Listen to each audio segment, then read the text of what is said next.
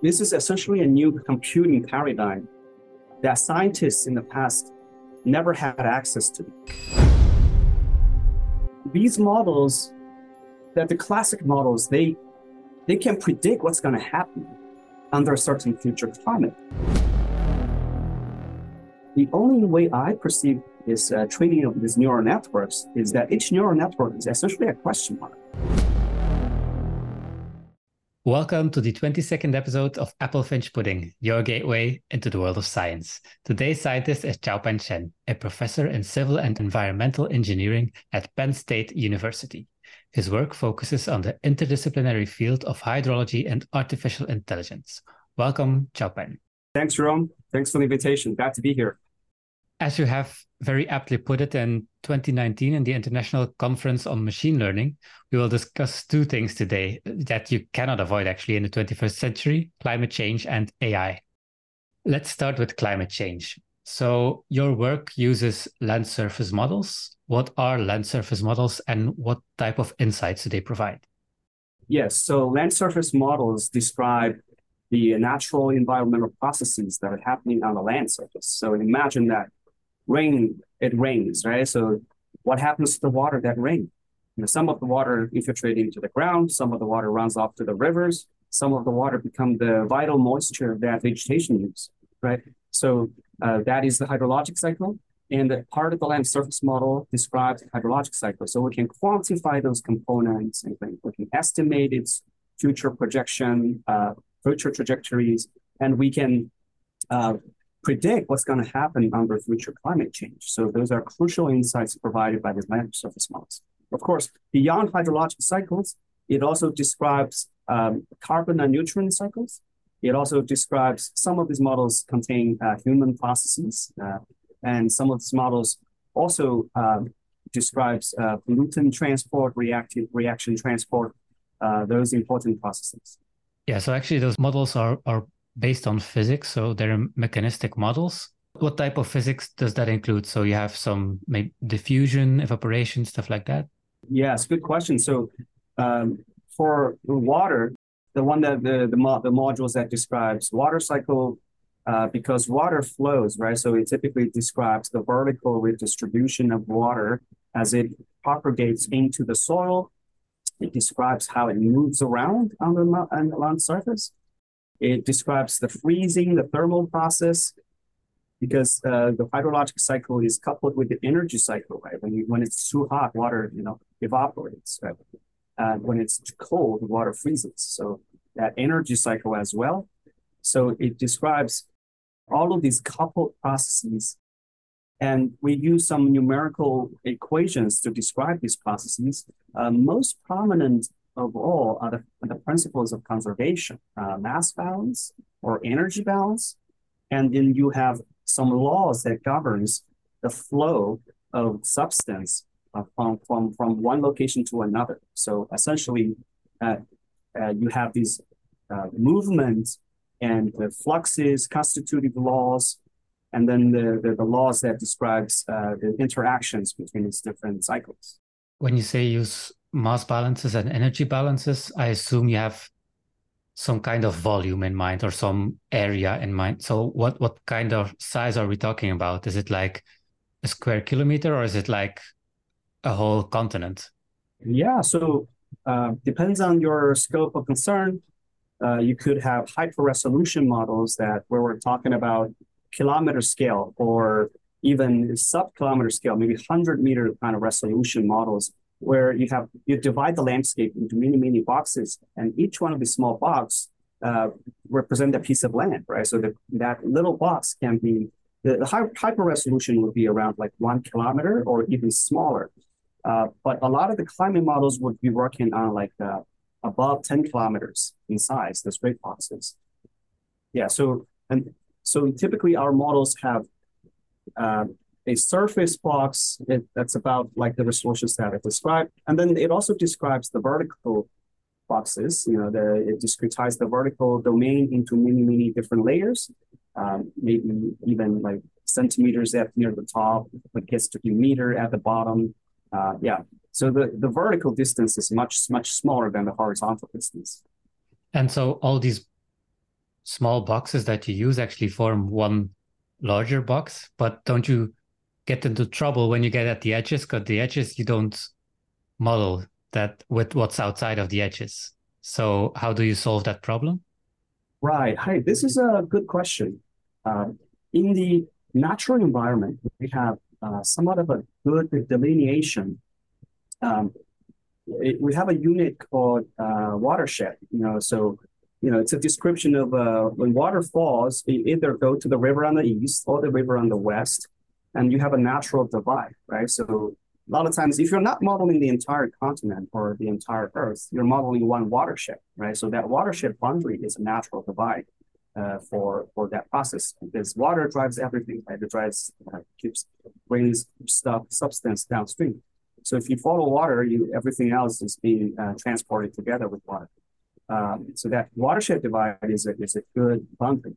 Now, for the global climate models, if you model the entire world, then you don't need a boundary, right? Because uh, all this divide are within and within the control volume that you care about. So you basically mesh the entire world and simulate all together. So actually, you use some natural borders, like from those watersheds, you try to include to delineate your boxes. And if you use the whole world, yeah, then you don't need boxes because you use the whole world. Yeah, yeah. And these models, can these give us insights, for example, if you want to avoid global warming of one point two or two, uh, one point five or two degrees, can these models help us in that case? Well, yes, uh, good question. So these models, that the classic models, they they can predict what's going to happen under a certain future climate, right? So the climate is a, almost an external forcing to these models. The climate provides the input, the, the driving force, uh, like radiation, like uh, precipitation, temperature, wind speed. Those are, are what we call forcing information that gets input into the model. So there's something I had not discussed. So uh, the, the climate models would would run, and they provide that, that information that gets fed into our land surface models and geologic models.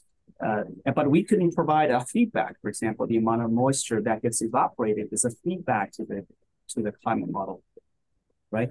And the, the climate models is what actually accepts these um, uh, R C P, what they call the, the the radiation scenarios, right? How much C O two is there? So the climate models resolve that effect, and they provide the forcing conditions for our models.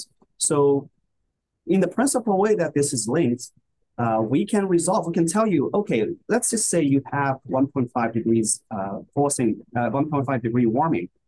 And given that warming, you have certain climate, what's going to happen to your hydrologic cycle, right? And, and a prominent projection in the past has been that the, water, the hydrologic cycle is going to intensify, and that's going to lead to more floods and droughts. And you can see that from the hydrologic cycle, and we can quantify that effects, right? And then that also leads to uh, things like, uh, you know, the, the drying of the forest, right? So some land surface models, like the dynamic vegetation land surface models, would describe that, okay, because of this drying, this forest might die, and then the, uh, the, the carbon might become a source, net source into the atmosphere. So so we can better tell you what that back loop, what, what the feedback loop is going to be, uh, right? And uh, now, as, as this domain evolves, we also have uh, some integrated assessment models that links these natural processes with human decisions, right? So as these uh, natural processes change, they will have impact on humans that lives in that, that uh, ge- geographic location. Uh, and then on the other hand, the human decisions can also impact uh, the, uh, the, the, the feedback, the land surface processes. So we can tell you what is going to happen if you have certain uh, uh, radiation Uh, forcing conditions, right? Um, however, uh, there is also a feedback that you can include as part of the climate models. You can in, you can better resolve the land surface feedback. You can better predict future uh, climate. And to, just to add to that, uh, one of these linkages, like the carbon cycle, right? Uh, so if you are, if you actually have a lot of warming, uh, the the tropical forests might die. I mean, some of the some of the models could predict that, Uh, but also, like in the in the Arctic zones, you might have permafrost growing, right? So that will release also carbon, uh, and that will, I think, some of the research right now try to resolve that. Try to tell you how, what's going to change if if the permafrost do thaw. Uh, so there's a uh, the land surface models basically help you better quantify those effects. So it's actually the the models that you're using are functioning together with the other models that have more, for example, the energy budgets that you see from how we get warming, what happens to the water cycle. And when you know what happens with the hydrological cycle, it feedbacks to the other model, and then you get a, a transaction between those models. Right, exactly. The transaction is very good work. Now, I think the best way to see this is that the land surface is an integral component of the global climate system. So in order to better future, uh, project future climate, we also need a, a high-fidelity representation of the land surface component. And the land surface component is also what humans are going to be interacting the most, right? So, uh, so we we can better describe what those impacts are. Yeah, we, we live on the land surface, so those models are quite important. Yep. Okay. And, and so when you talk about feedback feedback loops, is it also, for example, when it gets drier, tree dies, like you said, but trees also evaporate water that they take up from below. So then there's less water, so more trees die and stuff like that. So a feedback feedback loop like that, is it also included? Some of the dynamic vegetation models try to describe that process. Yeah, okay, but that's not in the models that you're using. Uh, that is not the that's not the models that I use. Yeah, okay. And when we go now to A I, so the models that we now described that or that describe climate are mechanistic models, so they're based on physics. When we talk about A I, we're actually often talking of something that's more or less black box. We we put some data in, the A I does something, and comes a prediction out, and based on training, that prediction gets better. But we don't always know what happens in between. Is there a way to make A I mechanistic actually or useful in your models? I think that it's it's sort of a myth to understand A I as a black box, some data in, some data out. I mean, it has been the way that people are educated, right? That's also probably the what the A I community see uh, as the role of A I. But the only the only way I perceive this uh, training of these neural networks is that each neural network is essentially a question mark, and we. By training big neural networks, we are able to answer a question: what is this relationship here uh, from big data? That's that's the way I interpret it. And the and the reason they can train such a neural network uh, is is some method called uh, differentiable programming, right?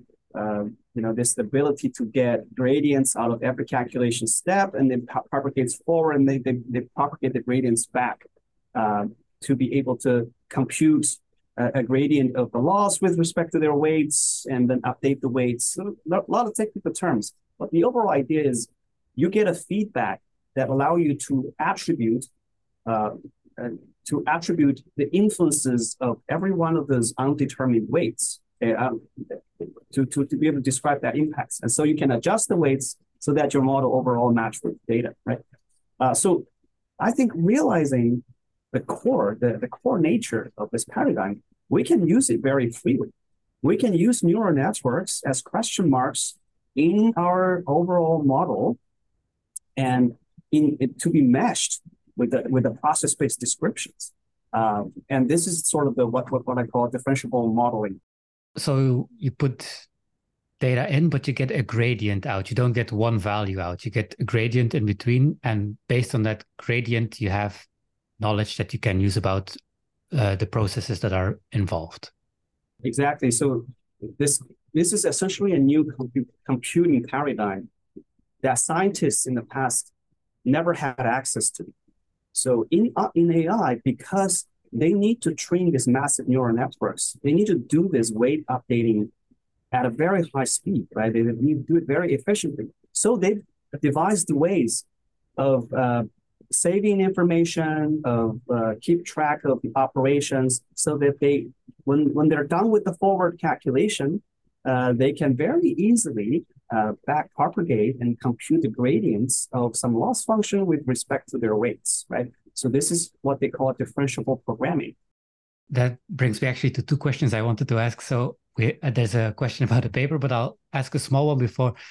Is that what, so you put in data and the model is trained and you can follow the gradient that is being followed by the model to get to its solution. Is that gradient descent, or what is gradient descent and how do you use it?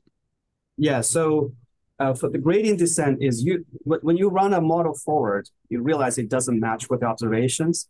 So something is wrong in your models. You want to adjust the weights in the model.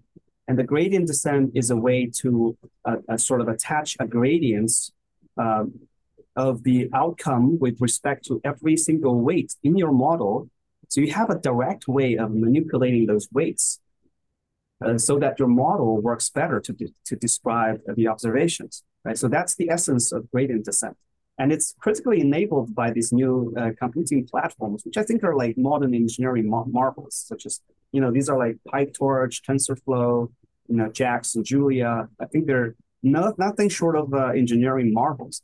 They allow this process to be so efficient, especially on the graphical processing unit, like G P Us. Um, it's at the efficiency that we've never seen before, and that permits a lot of data throughput that allow them to train these Uh, these huge neural networks. Um, and this is some capability that scientists never could do, right? So it's it's almost like not in our brain. Like we, when we get educated, we, you know, we were only concerned with the forward simulation process. We were not as concerned about this backward propagation. We never thought we should do that. You know, there's many different ways of computing, uh, you know, optimization. You, you can do it like uh, response surface methods, et cetera, et cetera. But we have not really thought about keeping track of all this great information and being able to, uh, you know, model the impact of every single uh, tunable parameter on the outcome. So this is something that the A I community brought to us. Uh, and if you don't actually study this domain, you won't, you won't actually get this point. Like I said, it also brings me to another question I want to ask you, and that's actually about a paper you wrote. I'm going to read the title. It's from earlier this year, Differentiable Modeling to Unify Machine Learning and Physical Models for Geosciences. So differentiable modeling, you more or less explained that, so, or you explained that, but I more or less got it. um, now, you also talk about other things in that paper, for example, the process of non-uniqueness and stuff like that. Could you explain how your approach is helping solve that problem and actually what the problem is? Right. I mean, these two problems are connected. It's, they're all related to this computing paradigm that we were just discussing, this differentiable programming computing paradigm. And the minute you're able to uh, pass the gradients through, because that's a highly, highly efficient way of making optimizations, right? It's nothing that our original, our geoscientific domains have offered so far. Um, the minute that you're able to pass the gradients very efficiently throughout your model, you realize you can actually work with a massive amount of weights that allow you to learn like an unknown and very complex function anywhere in the modeling paradigm, right? Um, uh, that also allows you to learn from massive amount of data. That's exactly the way that A I absorbs this data, right? So you, you're able to encounter, uh, confront your model with uh, massive amount of data sets. Uh, so you can learn all very heterogeneous, very complicated mapping relationships, okay? Um, now, when we, when we take that paradigm into geosciences, um, in the past, we seldom do this. We often calibrate our models, maybe tuning a few parameters here and there on the sites where you have information, but we seldom bring all the data, all the evidence together to constrain one single problem, one single problem. What that means is, you know, if we allow differentiable programming, we can actually combine all the data sets and efficiently inform a neural network that is now trained on all of this data sets. So imagine that you're training a technician that knows how to fix houses, right? Um, this neural network is like that technician. So it knows not only how to fix my houses, but also my neighbor's houses. So his actions and his responses need to be consistent amongst all of these people and my neighbors. So there are a lot of implicit constraints that is brought into the system when we train on all the data together. And that's also, again, something that we geoscientists, we geoscientists seldom did uh, before this arrival of this A I parent, right? So once we do that, we realize uh, this implicit constraint can actually constrain, uh, can, can, can make the problem much more unique, right? Uh, so let me explain a little bit about this non-uniqueness. Uh, it, it basically means that you have multiple parameter sets that gives you the same outcome. So based on that outcome, you cannot uniquely determine a set of parameters, right?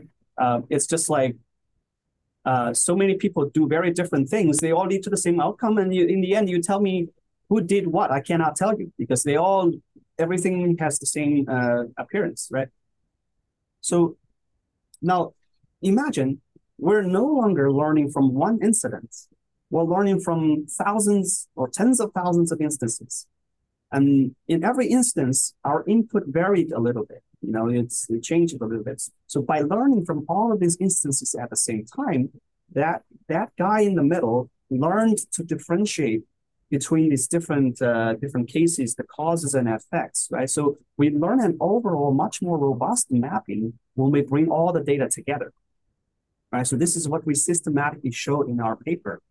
Going back to your metaphor about building houses. So imagine we have now a network that can build houses, for example. Does it also mean that we might be able to build houses that we could not think of before? So that actually the A I is coming up with new physics that we didn't know existed? That's a very good question.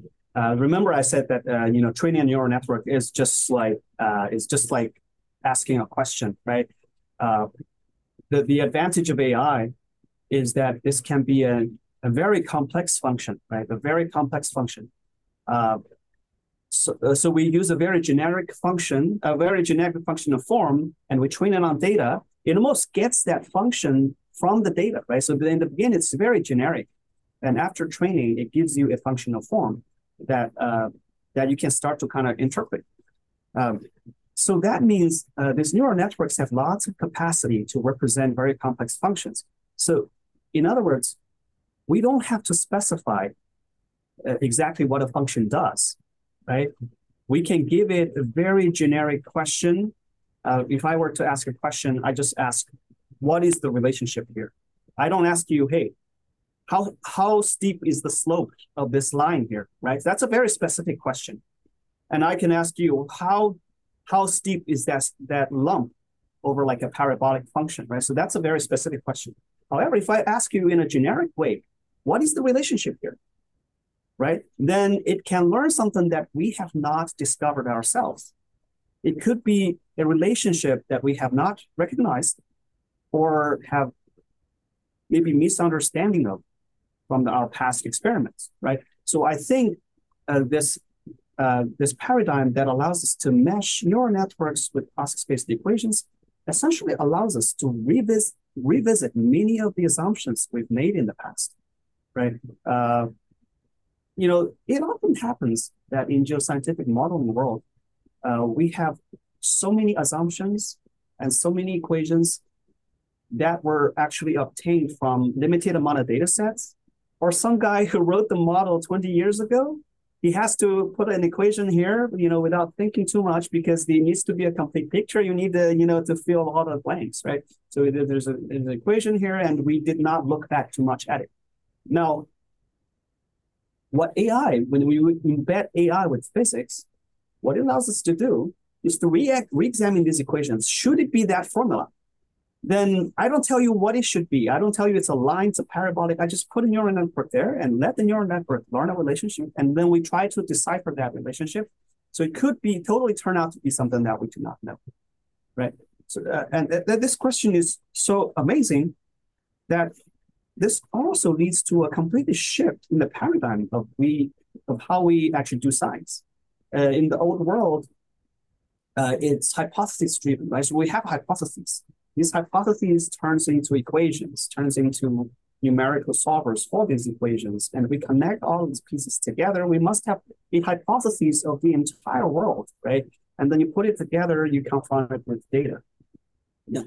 Now, uh, but As it always happens, we do not know the exact details of the entire world. There are many steps that we don't have complete information of. So in the new world, we can actually just put question mark on some of these locations and let data decide, you know, what is the most appropriate relationship in at those locations. Uh, in other words, it's not a hypothesis driven anymore. You're just posing a question and get answers from data. It also takes out some of the human error that we're making, because sometimes we make assumptions based on what we think it should be, and now A I is just using all the data and see how the relationship should be or is. Exactly. And uh, in fact, there has been some studies in the field of the, in the field of hydrology where someone queried about a thousand papers, the authors of the papers, why do you choose such a model? And I, I believe that, you know, if I'm not misquoting them, the answer was that about seventy percent of the time people choose a model because that's what the advisor told them to use, right? So there's a lot of human bias that is being baked into this modeling process before you even start, right? Uh, and, you, you know, this relates to why I started doing A I in the first place. So I started out being like a fully process-based modeler, and I solved partial differential equations, and we you know, connected, connecting, you know, shallow water equation to Richard's equation, all those equations that describe water flows. And when I go to these modeling meetings, I start to feel that our complexity is going out of control, you know, spiraling out of control, because everyone adds their, their module, and uh, you have uh, maybe thirty teams working on the same model, and somebody changed something here and changes, changes your results. So any issue becomes very difficult to diagnose. Uh, Also, there's legacy issues, and there's also, you know, you have to admit there's sometimes also ego issues. Uh, but uh, but I was looking for something that is like a blank slate. I was looking for something that can get rid of a lot of the human biases and let us start anew, you know. And that was around two thousand fifteen-ish. And I just, you know, by chance, uh, sort of bumped into this world of neural networks. Uh, And that's when, um, twenty fifteen-ish, that's when I started to see that uh, deep learning is breaking, breaking records in these Beijing contests, right, in a lot of these different contests. And the thing that captured my attention was it says, now deep learning has the ability to extract features by itself. That really just hit me. I see, okay, if it can learn how to extract those useful features, can it extract science by itself, right? So... So that's what motivated me to get into uh, deep learning at that time. Did you see a tipping point in, in the use of A I in science, or in general, the tipping point of A I coming from some abnormal thing that no one is using to this will be something that everyone will be using?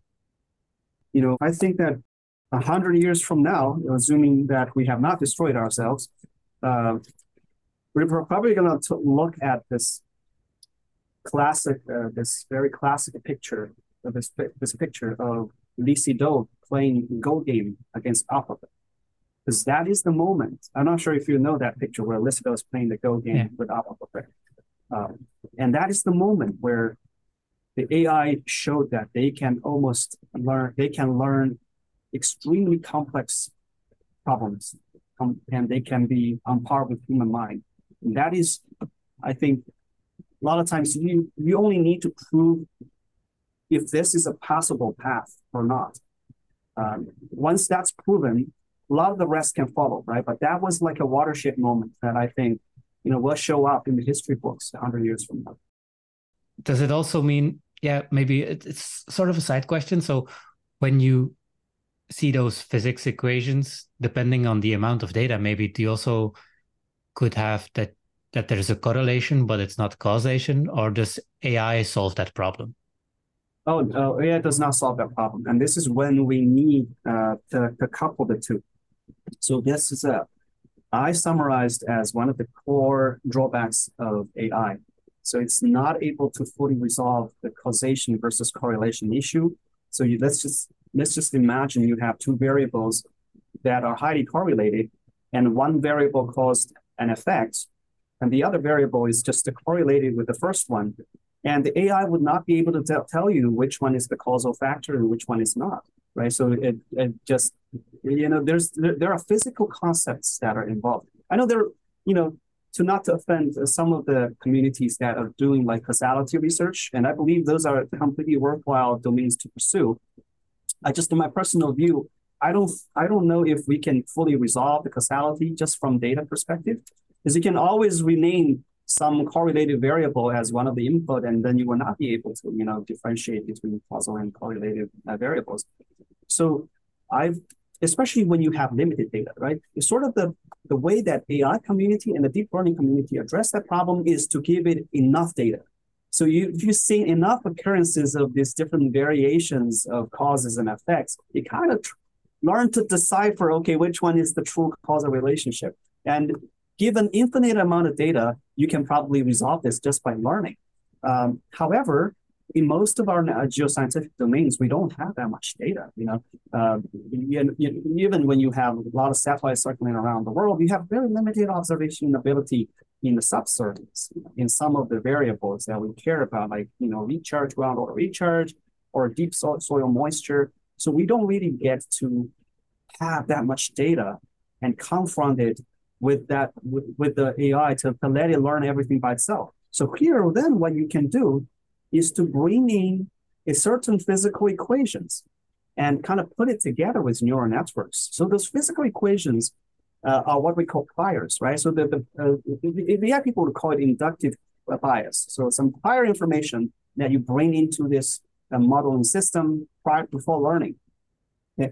Uh, when, when we impose that, I think the biggest merit is that it allows us to encode this causality information, and, you know, hardcore coded inside the model. And it also allows us to express uh, the sensitivities correctly. You know, some some input would certainly lead to some certain amount of uh, some some kind of output, right? So we can uh, essentially encode that information in the model. So, by the way, I can now sort of def uh, define this differentiable modeling here. It's essentially a seamless coupling uh, between neural networks and prior information, prior equations.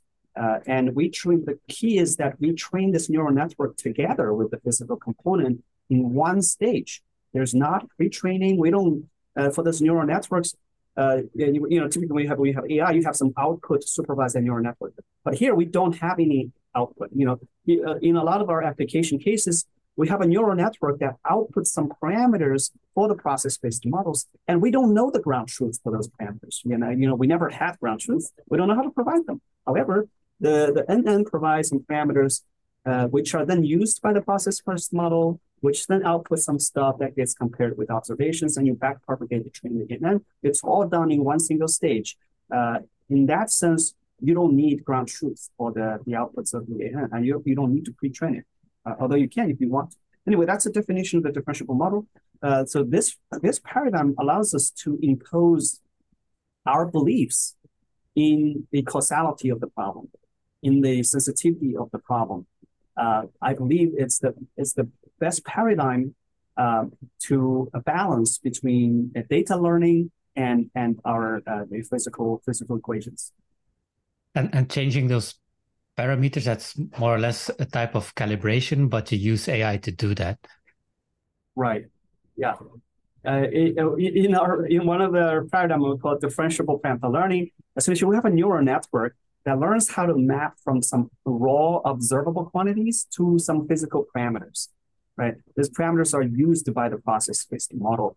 Um, now uh, we have no ground truth for those parameters, so so, so we just you know train it. And, and those parameters are not like independently tunable parameters. They are the outputs of the neural network. So we're training the whole thing so that the neural networks learn this mapping uh, from raw information to these uh, physical parameters. Is it still then some iterative loop? Because you said it only runs once, but I think you still need a loop, right? That you, the outputs of your physical model then gives input back to your neural network, or not really? Well, yes, you have a training loop here. Yeah, you, you do have a training loop uh, that has a gradient that gets feedback from the loss function. So your process-based model can output something, right? That something can be the whole suite of variables that it outputs. And any of this that is observable, you can compare with observations, and you can compute a loss function. And that loss function gets propagated through that uh, numerical model back to that neural network, which are being trained. So I have like a metaphor for this. It's, uh, it's like a um, puppeteer. You know, think about the neural network as a puppeteer. And the puppeteer is like manipulating the strings behind the puppet, the puppet being the process-based model, right? So the puppeteer is doing its magic, uh, and the puppet is doing certain things, and we want to regulate the behavior of the puppet. But and then you, in this training process, you're essentially training the puppeteer how to behave, right? So that the puppet do things correctly. I think that's a really good analogy, because it, it really it really captures what you're trying to do. Yeah, it sounds a little evil when I said that. But yeah, it, it does, it does, but I do get it. Yeah, some of the analogy is a bit evil. Don't get yeah. fooled by their parents. That, that's why they say A I is evil, right? Because uh, because of those analogies. Yeah, we, do, we, we need to be careful. Yeah. So now you have combined your A I and climate change, and you're actually yeah, combining so those physical models with uh, machine learning.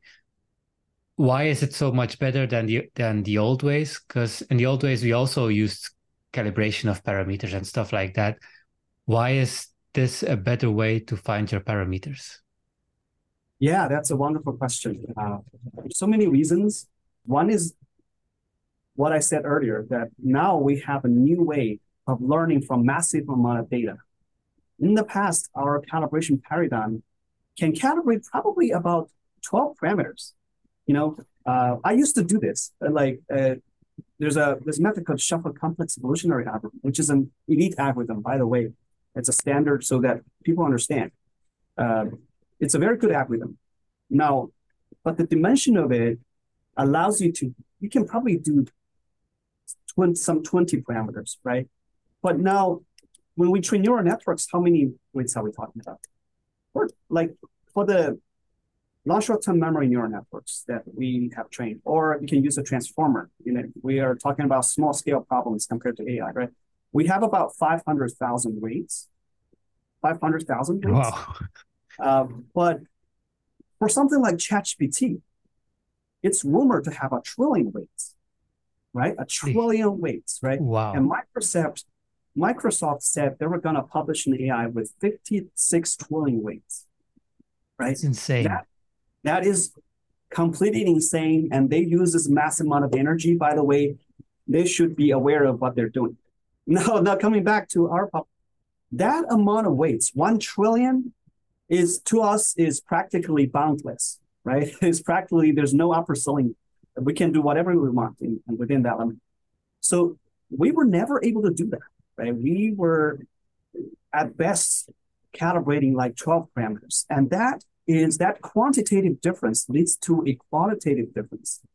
Because you can only calibrate so many parameters, it's like a small statistical curve. So you can only fit to so much data, right? And in order for you to fit so much data, in the past, what you got to do is you divide the data into many small pockets, and you fit a small simple equation to those pockets. You know, these small beans of data, right? Um, it's not meaningful to, to, to put a model for all the data at the same time. You cannot learn anyway. Um, and, and this is because This is because in the past, these algorithms do not have access to the gradients, fundamentally because of that reason. They have to try and error to solve a problem. They have to build like a response surface. So imagine, like I can do, I can give another uh, evil metaphor. Let's say that we have a hot surface here, like a hot plate, right? And we put my, I put my hand here, and it's very hot. And I'm gonna I'm gonna move my hand right away, right? So why? How did I know that? Because there's a direct signal that goes from my finger all the way through my neural networks into my mind. I know what is causing the pain, and I can move it directly. But in the traditional way of doing this calibration, you will have to cast many points around this surface, and you know. Based on those responses, you know, oh, it's a little hot here. It's not very hot here. Maybe I can move my hand a little bit to the right, and I'm going to cast a new set of points around here. and keep moving, keep thinking about that, you know, keep working, and then say, oh, that generation, it's a little bit hot on the top, maybe a little bit uh, cooler in the bottom. So we saw that using in multiple generations, right? So this is traditional evolutionary algorithm. Uh, but if I did that, my hands have been fried, right? So this is not a, this is fundamentally not a paradigm that you use to solve problems within one generation's time, right? Within my generation's time, we actually solve problems using neural networks in a way, you know, uh, metaphorically, using a direct signal uh, from the cause to the out, out, output, right? Um, so, uh, so in, in essence, I think some of the older algorithms, uh, like evolutionary algorithms, they are wonderful algorithms for, for the type of problems that they solve, right? They solve like uh, a cross, cross-generational, long-time scale type of problems, right? And they can give you what they call, uh, you know, a, a global output. However, if you have massive amount of decisions to make, you have a massive amount of, a uh, large amount of decision space, and you need to make that decision very quickly, then the evolutionary algorithms are not the most suitable for that problem. You need the correct direct gradients uh, to attribute the, the outcome to certain causes, right? Uh, and this is why I mentioned that this differentiable programming paradigm really is a game changer, because it allows us, it allows the signal to pass from the outcome back to the causes directly. One thing that pops in my mind also is when you say we have so many parameters that we can calibrate, to calibrate or determine so many parameters, you also need a, a major amount of data, but those are not always available. Is there a way to solve that problem? Yes. Um, and so the, the differentiable modeling paradigm meshes neural networks with process-based equation. And neural, like I said, neural, net, neural networks are like a question mark. But to answer those questions, you need data, right? So there's as much you can think of it as uh, there's a cost to solve these problems, and the cost is data, right? So if you have lots of data, you can solve bigger problems. If you have a small amount of data, you can solve smaller problems. The nice thing about differentiable, program, um, differentiable modeling is that this whole question versus prior is elastic, right? It's elastic. So let's say you have a ton of data, then you can have a larger portion of that modeling chain being undetermined, being tunable, being question marks.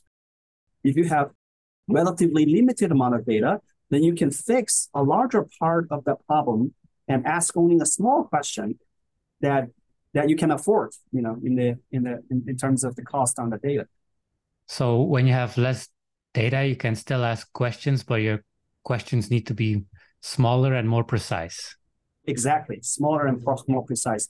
And I often also say this, that when we train a supervised machine learning uh, algorithm on some data from X to Y, right, from going from X to Y, uh, we train one big algorithm. Sometimes it does a fantastic job. The accuracy is amazing. But we have some problem understanding that relationship. And the reason is from X to Y, there might be twenty different processes involved, right? It's a convoluted, it's a complicated chain of chain of events that that lead you from X to Y.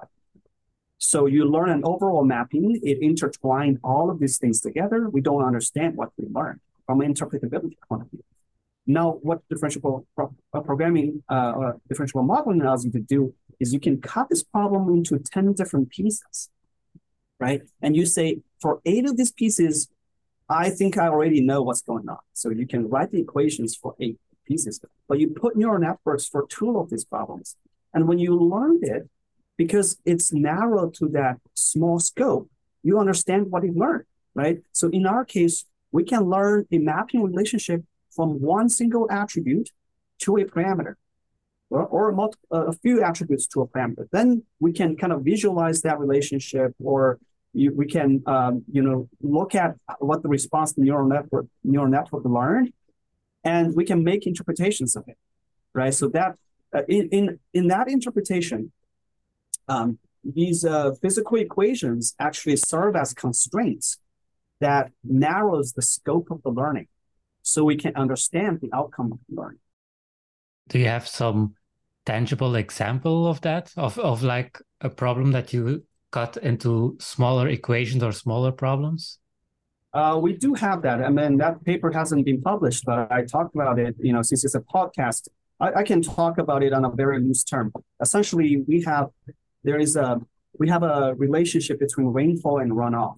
Okay, so rainfall is how much rain does it fall? Runoff is how much of that water runs into the uh, river network, right? Uh, so we have a we have habitually made an assumption, in, in particular in this model that we're testing. It made it it has a power law equation that describes uh, this uh, the rainfall and runoff ratio uh, as a function as a power law function of the soil moisture. Okay, so. So, and, and if you look at the, the curve, it looks like a smooth curve that, that gradually curves up, right? So what we did is we replaced that equation with a neural network, and we trained it on big data with some kind of inputs, such as soil moisture and um, you know, some parameters and precipitation as inputs into that neural network. And essentially the output of that neural network is the uh, runoff ratio, okay? The runoff over the rainfall. And that gets feed into the next components of the models. Uh, so after learning, we realize, uh, gosh, it never wants to do these smooth curves. What it wants to do is these uh, threshold threshold-like functions that goes smoothly, and then all of a sudden it jumps higher and, and goes the other way. Uh, so your your power law will never give you that relationship. Um, the other thing we find is that that those curves actually is also dependent on the amount of rainfall. Okay, so basically, if you had today have a big rainfall, then it's more likely to become runoff. And it's it's actually, this is obvious from, it's not a new finding. It's it's obvious from another model. But this model makes a, an equation that is somewhat flawed, which is then discovered by the neural network. And we, we learn uh, relationships, which if you look at, it makes sense. Are this some of the major breakthroughs that you foresee that the A I will help solve Uh, actually or find problems that we have implemented now unwillingly? I think for for for common for common people out here, I think that A I are going to, or let's just say, because uh, because I'm not doing the A I proper, right? We're we're leveraging some aspects of machine learning into our models, but I think that uh, these technology will allow us to much better forecast floods and droughts, and your future, how how your uh, crops grow, right? How how pests might grow, given certain moisture information, right? So we will be much better positioned to give accurate information. That allows us to disseminate this information at low cost, and I think that's going to bring larger benefits to the popu- to the general population. Uh, just imagine that you're growing flowers in your backyard and you want to predict how well it's going, going to grow. In the past, we cannot afford to give you a precise answer, but now we can actually give everyone uh, accurate answers uh, at a small cost. So, so I think a lot of change is going to happen. Uh, many people don't realize, like, what uh, these environmental predictions can do, because it was like a, like a never a market, you know, there was like never something. You won't be thinking about paying a little bit of money to get this information, right? Uh, that's because in the past, it has always been this government behavior. Uh, but with the new advent of A I, I think uh, a lot of that population, a lot of the information will be uh, much wider uh, disseminated, and people can get this information with very little cost. So I think they're, they're in the future, people are going to see that. So we'll be able to get like models or solutions tailored to our daily problems. And also on, on the larger scale for climate change, we'll be able to see the droughts and the floods. And we'll, based on actually also on what you said, based on human behavior and other stuff that are happening. So we might be able to better predict our course for mit- mitigation. Yeah, mitigation. And you can make short-term decisions or long-term decisions. I'll give you another example. If you need to make a purchase of a home property, right? You want to know what is the risk of this property getting flooded. So in the past, we would uh, some, and then the insurance company would determine how much premium you have to pay to, to build there. uh, because it comes with certain risks, right? So um, I think in the future, we're going to be able to get that information much more rapidly and more accurately. Because uh, you often hear reports where people are complaining that we're not living on a floodplain, and this is delineated as in the floodplain. Uh, and we're paying a lot of premium for that. So if we're able to do this on a big scale, you know, but a high resolution uh, and a more accurate basis, I think the, the future models can offer such information, not just to insurance companies, but to everyday folks who wants to know that information. And there are some great things to look out for. Do you have some take-home message for our listeners?